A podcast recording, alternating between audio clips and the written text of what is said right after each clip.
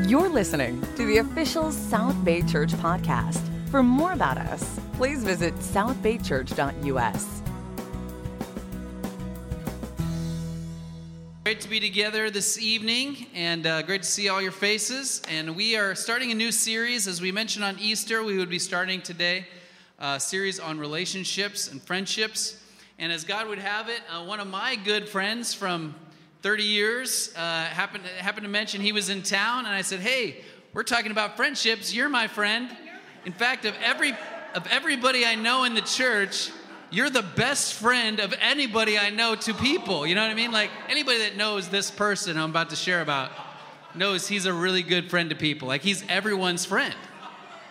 Uh, and uh, so Wade Cook is our guest speaker today to kick off our friendship series. And it's cool. He helped. Uh, amen. Yeah. He helped. Uh, he helped put it together for us. And uh, when I graduated from high school, way back in 1989, you guys, 89, class of 89. Um, way back then, uh, our theme song was "Don't You Forget About Me" by. Uh, remember that song? Yeah, I love those guys. Anyways, uh, when I graduated, I was moving to the campus ministry. You know how that is, you know, where you don't know what life's going to bring and all that. And uh, I ended up moving to the campus ministry in the summer uh, because of some, some stuff going on with my life and everything. So I, I, moved into this household, and Wade Cook was in the household. We became roommates and great friends. And we went through some trials and tribulations together, even there, those early days and uh, built a friendship that's lasted, you know, since since then, since 1989. And uh, we've been such a dear, dear friend. Dust is going to share a little bit about uh, how Wade had a special place in her life too. Um, yeah, I, um, when I was a sophomore, freshman in college, um, Wade invited because Wade shared his faith is why I'm here. He invited his uh, a, a kid, a classmate actually, the, he asked him, "Can we have our um, Bible talk in your dorm room? Because we want to start it in this dorm in this dorm room. We don't have any place to meet." So the kid was like, "Okay, sure." And um, he, his, um, the roommate was my sister's now husband. And so um, we all, there was like five of us that all went to high school together. We all went to that Bible talk, and then the roommate was like, "You can't have it here anymore." He didn't like it. So then, so then we moved it to a different, and then we moved it to another friend from high school's room, and we all started going and studying the Bible and stuff. But so I'm so grateful for Wade. Not only that, but just different times of the years. I remember another. I was a really young Christian about it, maybe a month, and we had this all-night prayer thing, and I was a young Christian, and I remember just thinking, "What am I doing here?" I remember this one sister was praying about grateful for how pretzels bend or something. And I was like, what? I don't even know what she's talking about. It was just weird. But so then we had, then we got to break up into small groups and go out to eat. And Wade was in that group. And um, I remember thinking, okay, he's really cool. I can do this. I like, it's not, it's not all weird people talking about how God bent pretzels. Anyways, so just um, many times then, um, Debbie, his wife, was my roommate several times through college and stuff. So we're just really grateful for their lifelong friendship and that, that he's here. And man, one, one other cool thing about Wade is uh, he's so good with parents. If you have parents, and uh, well, everybody has parents, but I mean, if, if your parents get a chance to meet Wade, Wade is great around your parents. But he's been a great friend to Dessa's parents, and because we moved away back in '93 uh, end of 92, beginning of 93. And Wade has, has, stayed there in Denver. You know, we were friends in college. He stayed there. And, uh, and, and Wade and Debbie went into the ministry and served in the ministry many, many years and kind of were sort of the backbone of the Denver church. They helped uh, with all kinds of different ministries, singles ministries. They really built the youth and family ministry there in Denver that has affected all the families of Denver and so many people outside of Denver by this, this youth and family ministry that they built. And, uh, and, and Wade was appointed an elder for the Denver church a couple years ago helping to still shepherd the church. And now he works for Hope Worldwide, and I'll let him share a little bit about what he's doing now. But but Dessa's family lives in Denver still. They live in up in Evergreen, and so er, you know every time we go there, we try to hang out with Wade and Debbie, and they hang out with our parents, with Dessa's parents. And so that you know, they they Wade and Debbie really reflect the church to. Uh, my, my, my in-laws and they love the church because they love people like wade and debbie especially wade and debbie and uh, you know every time he comes over you know uh, dessa's dad is always like man, that Wade Cook, he's such a cool guy. He's such a cool guy. so you all get to hear a little bit of Wade today. So let's welcome Wade up. Amen. And uh, As Wade's coming up, uh, bow with me. Let's pray and uh, open our hearts to the scriptures and, uh, and what Wade has to share. God, thank you to be able to be here today. Thank you to sing these songs about you and your love and uh, how your faithfulness is always there for us. Thank you for that example in the Blancos' life, and uh, thank you for their vulnerability and sharing. And thank you so much that he's cancer free and for the healing power uh, that comes uh, in your name. And I pray for him to remain cancer free. And I pray for others here who are battling cancer or other illnesses. And God, that you would provide healing and uh, recovery. Help us to be there for each other. And pray you'd be with Wade as he preaches to us. Thank you for a great friend he is to Des and I and uh, to so many. And uh, thank you that he could kick off our series on friendships. I know we all could really benefit from learning what Jesus has to say about relationships. And I pray everyone here is edified from looking into your word uh, this evening. It's in Jesus' name we pray. Amen. Bro, I love you. Gosh. this is so great to be up here. I'm going to kind of get organized a little bit here. Is that good? All right, I'm going to pull out my little uh, clock, and you know what it means when the minister pulls his clock out? Absolutely nothing. That's exactly right. So don't get any expect. No, no, I'm going to be disciplined. I'm going to be disciplined. Let's. We need to do a little business uh, first before we get started. A couple of bits of good news that you may not be aware of. One, you have some of the best worship in all of the land. And uh, not just Brian, who's exceedingly. I get an opportunity to travel working for Hope. And so uh, if you get a chance, the downtown region in Chicago, Bridgepoint in Atlanta, and you guys are the absolute best places to worship. And even if I hated God, I would still come to just listen. So you've got that going for you. So, uh, so I want you to know that. Uh, secondly, that you're only meeting at four o'clock twice. That's good news. And so uh, this is the first time, and the next week, and then. Oh, oh, sorry. I guess that wasn't that very good news then, huh? So, uh, well, if, if, one more, one more, awesome. And if it helps to encourage you, the region I led in, in um, uh, in the East Region of the Denver Church for a year and a half. We met at 2 o'clock in the afternoon, which is absolutely the dumbest thing, and it was across the summer. So we didn't have air conditioning. And the South region was led by the guy who discipled me. So he got first pick. And they had the cool of the morning. And then we had the heat of the afternoon. The two, who starts at two? So we did. So four is better. So you got that going for you still. Got to feel, yeah, exactly. Could be a lot worse. And, um, and I also want to officially apply, if I might, that this would be my home region or my visiting region. I would like to see if I can be adopted. When I come to LA, I end up coming here more often. So, is, is that okay? So, there are the Jacksons, the Wingies, and the Craigs probably need to consult and talk, but. Um, Thank you. I just, I just, I come to church here more often than any other place in LA, and I, am a visitor there, but I just feel at home uh, with you guys. So thank you for being here. And truly, as we're talking about friendships and kicking off your series on faithful friendships, uh, I, I, I, stand as a faith or a, a, a, faithful friend. I hope I'm faithful, but as a, as a grateful friend. Uh, I mentioned uh, the, the Jacksons, who I've known for a long time. The Wingies, I, I, don't know if I've communicated, but I'm going to say it every time I'm up here. They changed our marriage. Andy and Karina discipled us uh, for a number of years. When we first went in the ministry in 95, that was who was discipling us. And I remember the conversation when I said to Andy, Hey, man, we're thinking about buying a house. And Andy was like, Oh, when? And I said, uh, I don't know, in like a month. And he goes, mm, Go ahead and look, but don't put any deposits down just yet. And I go, That's weird. And so they had been thinking about, and they asked us to go in the full time ministry in 1995. And so uh, it was your kindness and your belief in us that uh, launched a career that was amazing. And I still share in my marriage counseling the, uh, the lesson I learned from, uh, from Andy. That is, if your spouse can't communicate to you, it's not their fault. What are you not doing? And, uh, and, and so if you have some marriage counseling, ask Andy about the story. It's, uh, it's a good one. And uh, he, he turned us around. And so I just really appreciate both Andy and Karina, their love, their fidelity, your sweetness. You guys are just amazing people. And uh, it's so great. That's right. That's what we do now, faithful friendships. and as Brian and Dessa said, uh, they are some of our very, very best friends. I, uh, I don't remember that guy's name I invited. He was totally unopened, but this is how God works. That uh, we needed to start a, a, a, Bible talk in the dorms. I wasn't a student at the time, so I'm one of this white, black guy walking around the campus, like, hey, you there, you want to study the Bible? Sure, okay. Can we do it in your room? And he said, okay.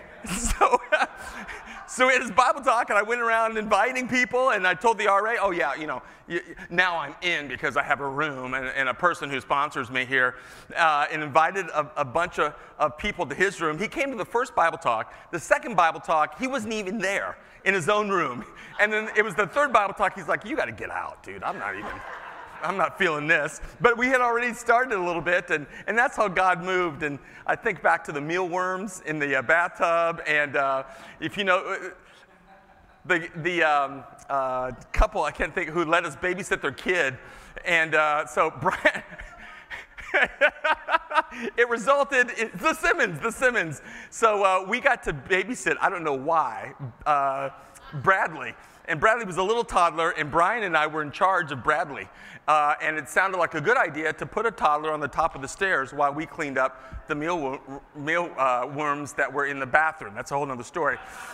And then, and I remember hearing this, and we looked out, and, and Bradley had slipped down the stairs. Oh, so he slipped. He went, and then he went, boom, boom, down the landing. This, you know, like a, a 18 month old kid. And then he got to the very flat part and he like weirdly landed on his, on his feet, but he had momentum. And then he went bam right in his head. so, the good news, that's right. So, the good news is he's, he's still alive. But, uh,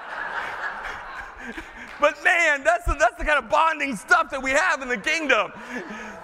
And we're going to talk a little bit about that today, which I'm super excited about. First John chapter 1.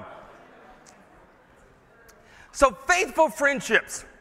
In uh, starting, I think I see it above here. Gonna, we're going to, uh, Life in the Light is the title. I'm going to try to work that in because my thoughts are primarily setting the foundation that you will get the most out of this uh, time of study. And this time of study is setting you on what I think is the third bit of good news that I want to tell you a life changing experience. You're going to be talking about relationships over the next number of, what is that, eight weeks, seven weeks, six weeks, whatever it is. Who doesn't love relationships? Who doesn't need relationships? Raise your hand if you think, I'm solo Christian. I'm the man. I'm the woman. No, you're not. You may think you are. Research says the very opposite.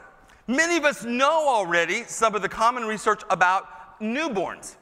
If you were a newborn and you provide food and water and adequate shelter, but you never touch that kid, the kid will stop thriving and eventually die. If you meet all of its other physical needs, we are created to be in contact. I was just listening to a study. Harvard is on, doing an ongoing study. It's the longest study in history on adult development. And uh, Harvard in 1938 started tracking 700 uh, men and 200 boys. The 700 men were all sophomores at Harvard College in 1938, and they started tracking just their general trajectory in life and their, uh, you know, their physical status, their relationships. They interviewed their children. And uh, today, only a handful of those 700 are still alive. They graduated from Harvard, went to war. Uh, those that made it back, they continue to track through all the decades. There are a few of them are still alive. And that study is ongoing, and they would meet with each of the, the, the folks in that study and track, again, their emotional health, their mental health, their earning potential, their blood pressure, all sorts of, of other metrics. And across those 75 years of human development, amongst a couple things they figured out, the most important that was glaring if you are in close relationship, you have better emotional health and better physical health. You literally live longer. directly dependent on the quality of your relationships. Now, we kind of know that intuitively, but it is a scientific fact, I think, bearing out that God created us to be in community. Eh, but as essential a need as that is, and as a universal desire for all of us to be in community, to be in friends, not to necessarily have a thousand friends, but at least to be known by a few. We are remarkably poor at doing it, at creating and maintaining deep relationships. And that's what you guys are going to be embarking on, of what I get to uh, introduce today. That's exciting because you are going to uncover through the Holy Spirit tools, positions, things to think about, ways to be more engaged. And at the end of this uh, study, not only you, but I believe everyone you touch, everyone in your constellation of relationships, is going to be a little bit healthier. So, good news to you. Even at four in the afternoon, you guys are on to a cool journey. Amen? Let me ask a couple questions. This is the interactive portion of our program, okay? And I'm asking you to respond a little bit. Give me some descriptions of a casual relationship. Think about work relationships, a bowling league. Starbucks barista is a casual relationship if you know his or her name. All right, so maybe knowing their name would be one characteristic. Starbucks would be another. What others? What's that? Neighbors? Yes, okay, so there's a proximity of where we live. Excellent. Brian? Super, relatively superficial conversation. How are the Dodgers doing? What's the weather like? Okay, that's right. So there's, there's exchange of information, but safe exchange. Split, chest. split chest? Like you. Oh. I'm like, whoa, uh, I'm not sure what that's about. So, yes. When you, uh, when you uh, eat together, for instance, or there is a, uh, a, a, personal responsibility. I'll take care of mine, you take care of yours. Okay, that's right, division. That makes some good sense. Now, if we were to move that casual relationship to a close relationship, what changes? What are some descriptions of a close relationship? Sharing. So now we're shared checks. Sharing personal information you go to a different level of conversation, which would indicate a different level of safety in, in that conversation. Physical affection, and not just, hey, see ya, but a real sincere greeting or goodbye. A, an effort as human beings to say, this isn't the end. That's actually an evolutionarily thing. We are one of the very few animals, if, and I think there's only two others, that hug. And that's not just because we have, you know, uh, opposable thumbs. We, we genetically are we have affection, honesty, and slash vulnerability. That we are honest with who we are, like Karina said, vulnerable information. But then we also are honest with them. You can tell the difference of a relationship when you say, hey, your breath stinks. and I'm safe enough, I put enough emotional deposits in to tell you. I know you don't want to know. Yeah, th- there, there's a level of, of safety there. Similar circumstances. Yes, if you have been through a trauma together, or you grew up together, or you share, uh, uh, you know, same college, or th- th- there's something that ties you together in addition just to who you are. So those are differences of a, of a close relationship. What moves that close relationship to a spiritual relationship? But God. But what do you mean by that? Okay, it's the only way we can have a spiritual relationship. True. Um,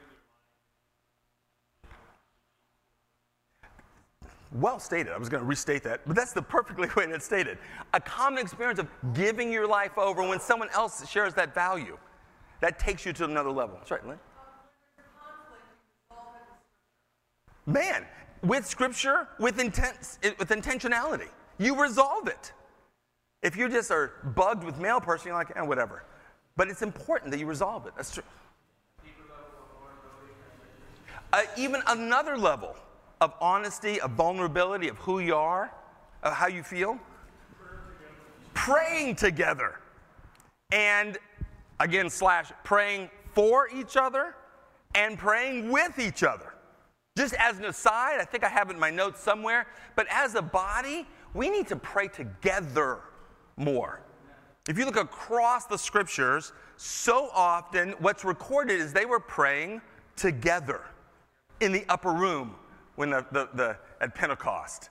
They prayed together as a, as a fellowship. And we should pray by, each, by ourselves and pray for each other, but how often do we corporately come together to marshal prayer? That's good. Man, there's the A word accountability. That there's an expectation. And accountability isn't mean, accountability means I have a belief that you can do it. And I'm gonna check in on you. And we have both agreed that you want to do this, so how's it going? Spiritual relationships have a different dynamic of holding each other accountable. That's excellent to what we want to do. Very back. What's that? Marriage. I hope you have a thoughtful spiritual relationship in, in but you know what? And it's interesting that you don't have to be, if, if you, I'll go back a little bit and say, restate it this way. Good marriages, whether they are church attenders or not, or even people of faith or not, practice biblical behaviors. They're honest, they're accountable to each other, they serve each other, they're faithful. Marriage was, in my opinion, does, not just my opinion, I, I would have evidence to say it's designed by God because godly things make it work. And so, just this isn't a marriage seminar, but this is something you'll want to attend to eventually. Being spiritual is how you're going to have the marriage you want. And it's how to have the relationships that you want. And that's what we're talking about faithful friendships. Not just close relationships, not just corporate relationships, but spiritual, deep, engaged, helpful. That's what we are, that's what you want to have. Second only to being loved, people want to be understood. You want to be known. And more than known, accepted after you're known. How do we do that? Well, you're going to be studying through First John, uh, not all of it today, and I just realized that I left my Bible down there. So, uh, can someone give me a Bible? Again, I'm, if I was a guest speaker, that'd be a problem. But since I live here, uh, you know, I can just thank you. What is your name? Benjamin, we're closer friends now because he shared his Bible with me. Thank, oh, I just found it. And now, I, uh, is yours bigger print? Benjamin, your eyes. Yes, I can actually read this. Benjamin, I still love you. I do. you have better eyes than I. First John chapter 1. So we're going to go through uh, this uh, setting up the foundation of the book, and you're over the next, I guess, five weeks or so, you're going to be studying out each of the chapters in First John. Uh, when you study a book, just some principles here. There's five things that you need to, to uh, ask yourself and work through before you dive into the book. The first is who wrote it? The letter itself does not tell it, tell us who it, who it was. The tradition that John is the author, and there's many parallel passages and phraseologies from the book of John, the Gospel of John, that we know John wrote. So it's been his, it's church history and common acceptance that John, although it's not stated in the actual book, wrote First John. It was written, and the second question you want to ask first is who wrote it? The second is when was it written? And it's about 90 AD. Now, John of the 14 apostles, so, and trust me, that's the number, you'll add it up. 14 apostles was historically uh, believed to be the very last one and the only one who died of natural causes. So all the rest were martyred. And although John was boiled alive, he survived. So he was a tough old coot.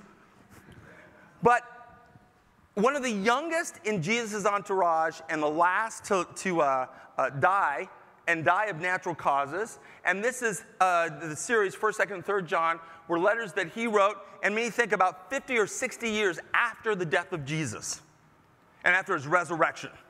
So about 90 AD. The third question is to whom was it written? And that would be Paul, uh, the area, the churches in the area of Ephesus. John was in exile in that area. A, uh, uh, he was under house arrest until his death as a, you know, a, traitor to the Roman Empire, but a, a, faithful guy. They couldn't boil to death, so they just let him live out his days. And, uh, and, and he would take in visitors and connect to people. And man, what a cool fellowship would that be? To go hang out with John and say, man, tell me the days. You talk about the old days, hanging out with Jesus. What was his voice like? What did he say? What did he do? You wrote at the end of your book, if you were talking to John, that Jesus did many other things. I just wrote these down that you'd believe. What were some of those other things? Man, would that be a great fellowship? And so he uh, wrote and had relationships around this area of Ephesus, and there were some challenges coming up within the churches there. That's why John wrote these, these letters. The fourth thing you'd ask is, again, what occasioned the letter? So, who wrote it? When did they write it? To whom was it written? And what was the reason for the letter? And there were some uh, weird doctrines that were coming up within the church. Gnosticism, Docetism uh, are the, the, the, global terms. We won't get into all that now, but the, the end result of some of those was this teaching that Jesus was actually a man. He was not God and man and that he was just a man on which the Holy Spirit, the godliness, when he was born and assumed his ministry, came upon him. And he acted like God and did all these awesome things. And then he died, and his essence went back to heaven. But he was never the, the same thing. And John refutes that. No, he was God and man. There was another teaching that was invading the church was that uh, the, the spiritual and the emotional are totally disconnected from your body. So it doesn't really matter what you do in the body. Smoke, be immoral, they're two different things. They just happen to inhabit the same space. So you could be a Christian, you could be faithful, you could be happy, and you could do whatever you want in sin. And, but isn't that a great life? And so one of the things that John addresses here is no! That is false. No, you cannot do that. That's not true. And he addresses some other things. And, and to know what occasion the, the scriptures is important because a, a, a, an, uh, an efference or a, a scripture can never mean what it never meant. Instead of reading, and, the challenge we have 2,000 years ago is we read things sometimes into the scriptures. Instead of figuring out what are the scriptures actually saying. That is, the audience that was reading these words, what would they have heard? What would they have interpreted? That is how you accurately figure out what this scripture says. And then the fifth step is you make applications to what they would have heard. All right, does that all make sense? That's a lot getting in there. So why don't we start reading 1 John chapter 1. That which from the beginning, which we have heard, chapter 1, verse 1. Which we have seen with our own eyes, which we have looked at and our hands have touched. This we proclaim concerning the word of life. The life appeared. We've seen it, and we testify to it. And we proclaim to you the eternal life, which was with the Father and has appeared to us. We proclaim to you that what we have seen and heard, so that you also may have fellowship with us. And our fellowship is with the Father and with his Son, Jesus Christ. We write this to make our joy complete. Verse 5 This is the message we have heard from him and declare to you God is light. In him there is no darkness at all. If we claim to have fellowship with him and yet walk in the darkness, we lie and do not live out the truth. But if we walk in the light, as he is in the light.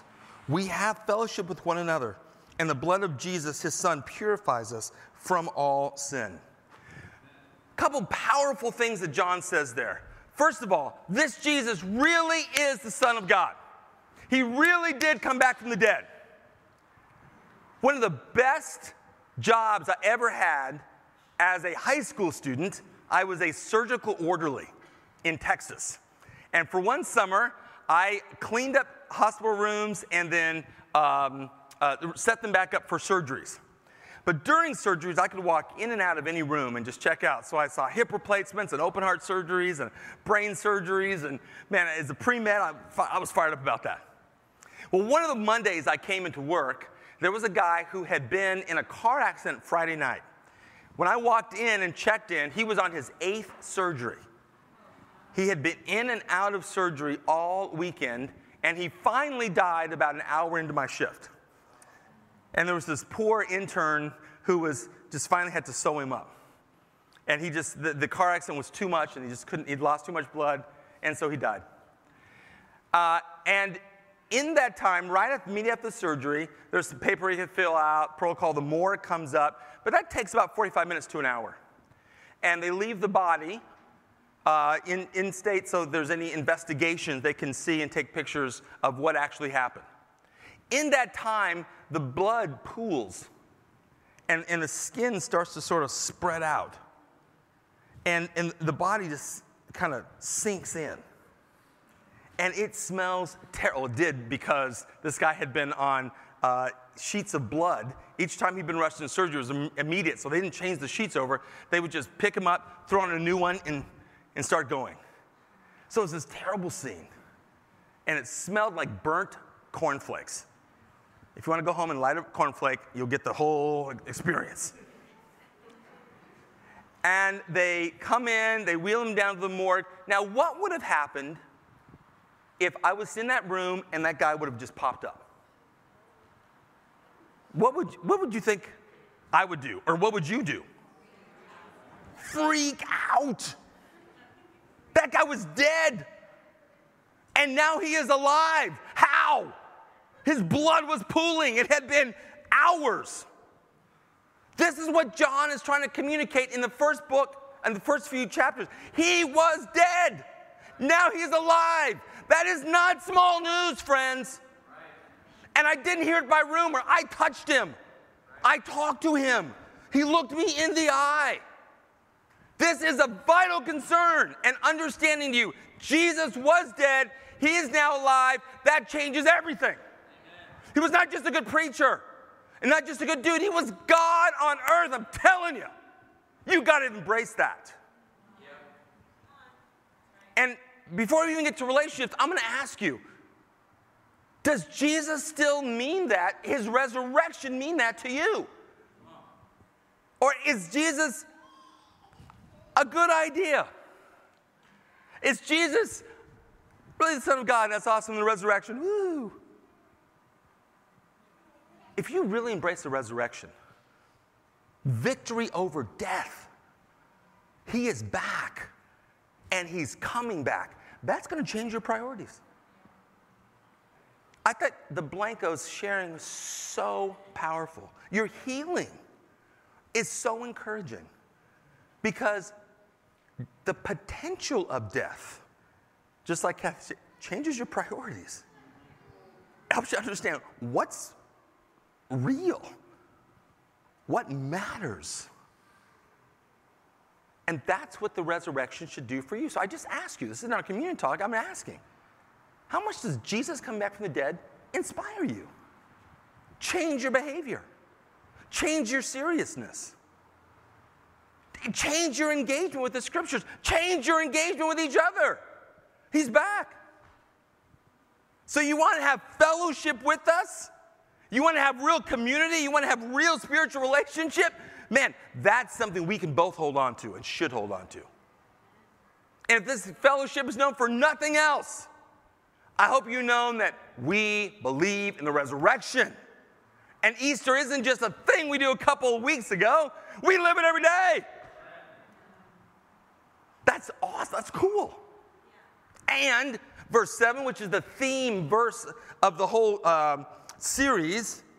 But if we walk in the light as He is in the light, we have fellowship with one another. Again, a depth, a, a, a genuineness, a spirituality, and the blood of Jesus, His Son, purifies us from all sin. In the original Koinonia Greek, that word purifies is actually written in a constant tense. So it's not like you were baptized, and all your sin was forgiven, and then you kind of add it up and then it's forgiven again at communion. The moment you sin, it's forgiven. The moment you sin, it's forgiven. It's like the blood is flowing over you constantly. That's the importance of your baptism. Not just to connect you and to break through the, the death and the, and the hold of sin, but the blood of Jesus, that sacrifice is constantly 24 7, 365 days cleansing you, powerful, on, immediate, immediate. You sin, it's gone. You sin, it's gone. You sin, it's gone. That's how you stay pure always. Do you live like that? Many of us are not living to the full passion of freedom from sin. You go back to it. Why do you lie? You don't have to anymore. Why don't you forgive? You can let it go. Why do you still listen to those voices of Satan that you're not enough? That you're too young, you're too old, you're too fat, you're too skinny, you're. That's Satan distracting you. Don't listen to those anymore. You're free. One of the challenges, I chair our diversity committee in Denver, and I've been studying about the Reconstruction. One of the challenges of the 400 and four and a half million black souls brought to Africa, back from Africa to the United States in slavery, four and a half million people over the course of slavery. Those still enslaved in 1865 at the end of the Civil War, many of them were just you're free, go. But they didn't know how to live free. They had been enslaved for many of them all of their life. And I think we, some of us, right after your baptism, still don't know how to live free.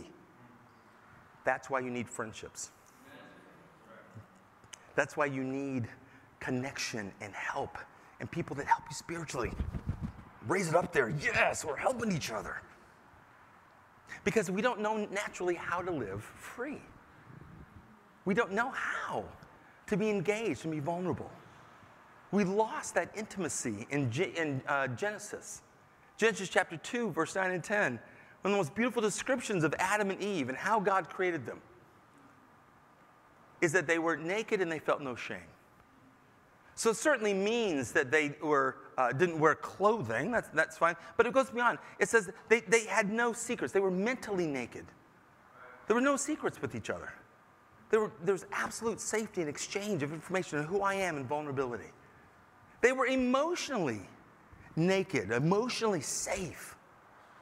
They had such a level of trust with each other that I envision if, I'll use this, I'll say Adam had gained a few pounds. Eve could say, Hey, looks like you're getting a little tired. You're getting a little weight. And Ab would go, Oh, you think so? I should probably knock off the kumquats there. Yeah, thanks. Maybe the conversation can even go the other way. Eve, you've gained a little weight. Huh, think so? I should knock off the kumquats. Could you have that conversation now?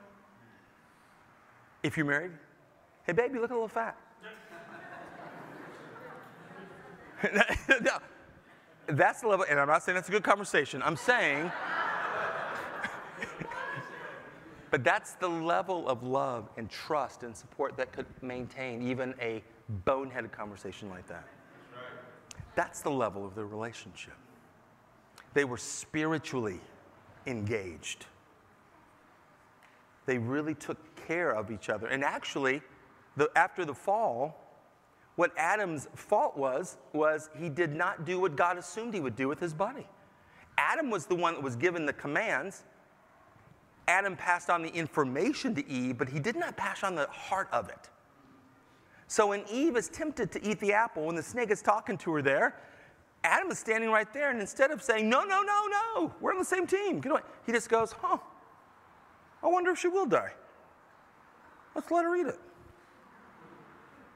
And then she ate it, and nothing happened. Huh, okay, I'll try too. And it wasn't the eating the apple, it was that Adam, you didn't take care of your buddy. You didn't protect your buddy. You're all going to suffer in consequence by this broken level of intimacy. Jesus brought all of that possibility back by his resurrection. That's why we need each other's relationships to be able to live free, to be reminded that your sin is forgiven immediately because if you've been baptized for the forgiveness of your sins, man, immediate, it's awesome. If you've not, I would suggest you highly look into it and really consider what Jesus has to do for your life. So, walking in the light, participating and benefiting from the relationship, sharing that with each other, those are the things, amongst a few others, that help you get super close. I want to talk about just a few practicals. And I'm going to wrap it up here. So, a couple practicals to get the most out of your time in the, in the scriptures. One, show up for all of it. And not just show up, pay attention. I always like to say, as the, uh, uh, if I was a guest speaker, I'm not the guest speaker here, but I'll just be, if you like what you heard today, come next week, there's more of the same. If you didn't like what you heard today, come next week, because the real guy's preaching. but anyway, come back. And I would encourage you to bring your friends, because what we're talking about changes communities. It changes junior highs, it changes high schools, it changes trajectories of who you are. Who you are and what you think. I say to young people, I say to all human beings, are the predictors of who you'll become. Who you are, who you hang out with, and what you think is the two direct predictors of who you'll become. So, your friendships and your internal dialogue, these are powerful forces and you're going to be talking about them and looking at God's direction for them and getting encouraged about them. And that's important for your community. Your neighbor does not have to be a, a spiritual person to embrace and get some real be- benefit out of it. So come, keep showing up. There's much the Holy Spirit wants to say for you. Number two, this is significant stuff. This is important. Our communities, our country, we are in need of close relationships. We have too much superficial relationship. One of the things my mom said to me about my generation a number of years ago is I lament the loss of community. When my mom was growing up, and for many of our, uh, I guess not so much for you guys, but for you guys, your parents, you may remember the day when your neighbors could spank you. And if you got spanked by your neighbor, what happened when your parents got home? You got spanked again because you got spanked. like, man, everybody's raising me. Indeed, everybody was raising you. My mother grew up in Galveston, Texas, and she grew up, she was about seven uh, towards the end of World War II. And in her community and the blocks around, there were so many people that had been dying towards the end of the war, uh, men who had been on, in World War II, that the government stopped going house to house to deliver the notes of death. They just brought the letters to an area and gave it to the neighbors. And the neighbors shared the news with each other. Your next door neighbor would come next door and say, Your son has been killed.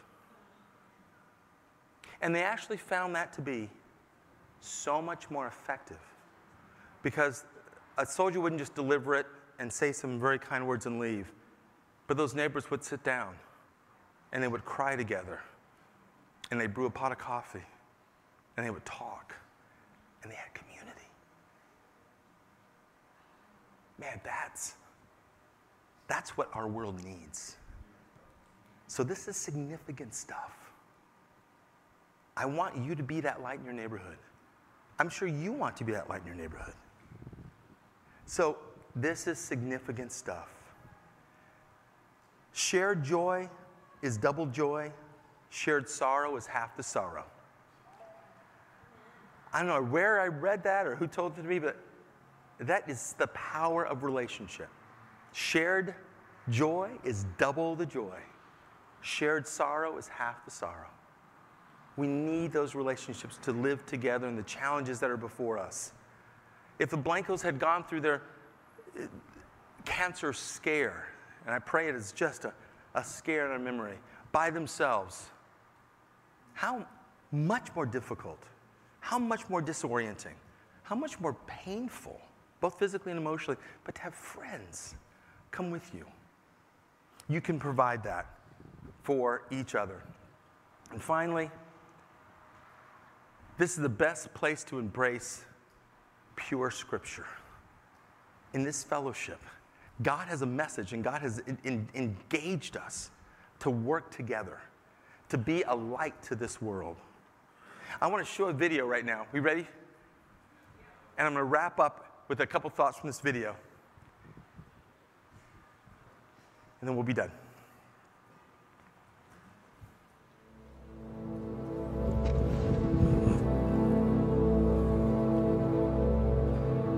Have you ever faced an impossible choice? Like having to choose between medicine or food for your family. Deciding which road to school is least likely to be bombed. Or which one of your children to give the only life vest to. Millions of people are faced with impossible choices like these every day.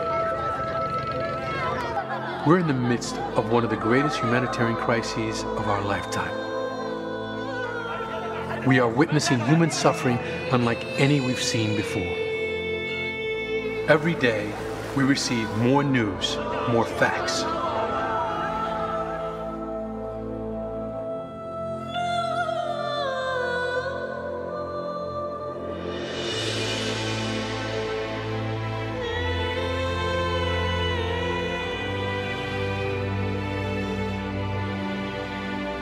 millions are counting on us.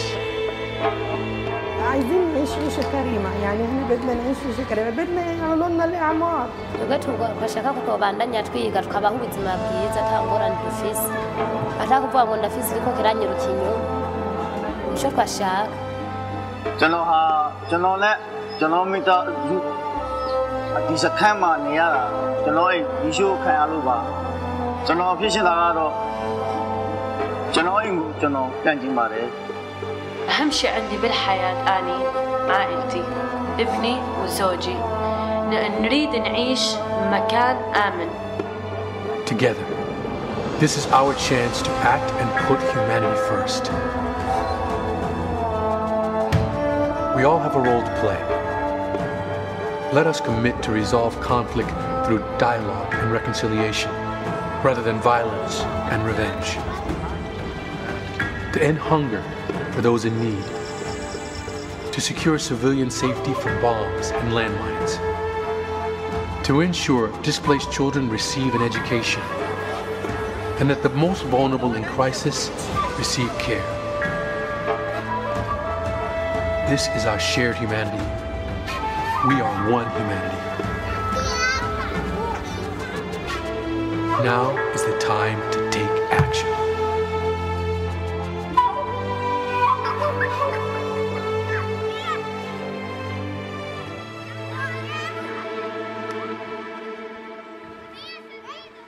The UN produced that video in 2016, and they had started an initiative called the Humanity Project, which is to say there is enough food, there is enough water, there is enough space, there can be enough safety for everyone on the planet. There, it, we can do this. What's lacking is community. What's lacking is love. What's lacking is for human beings to reach out to their fellow human beings and say, regardless of your color of skin or background or sexual orientation, I'm going to give you the dignity of being a human being and serve and help and model love. We can do this. That's why we need the church. That is not going to get fixed by politics or bombs or crazy rhetoric. That will only get fixed with the love of Jesus Christ that is in you. You are part of the solution. So let's build ourselves, let's build our community. Let's let God use us to change this world. And to God be the glory. We will live relationships that are faithful and deep and transformative. Amen? Thank you so much for your time. Thanks for listening to the South Bay Church podcast. For other sermons, videos, upcoming events, and more about our church, please visit southbaychurch.us.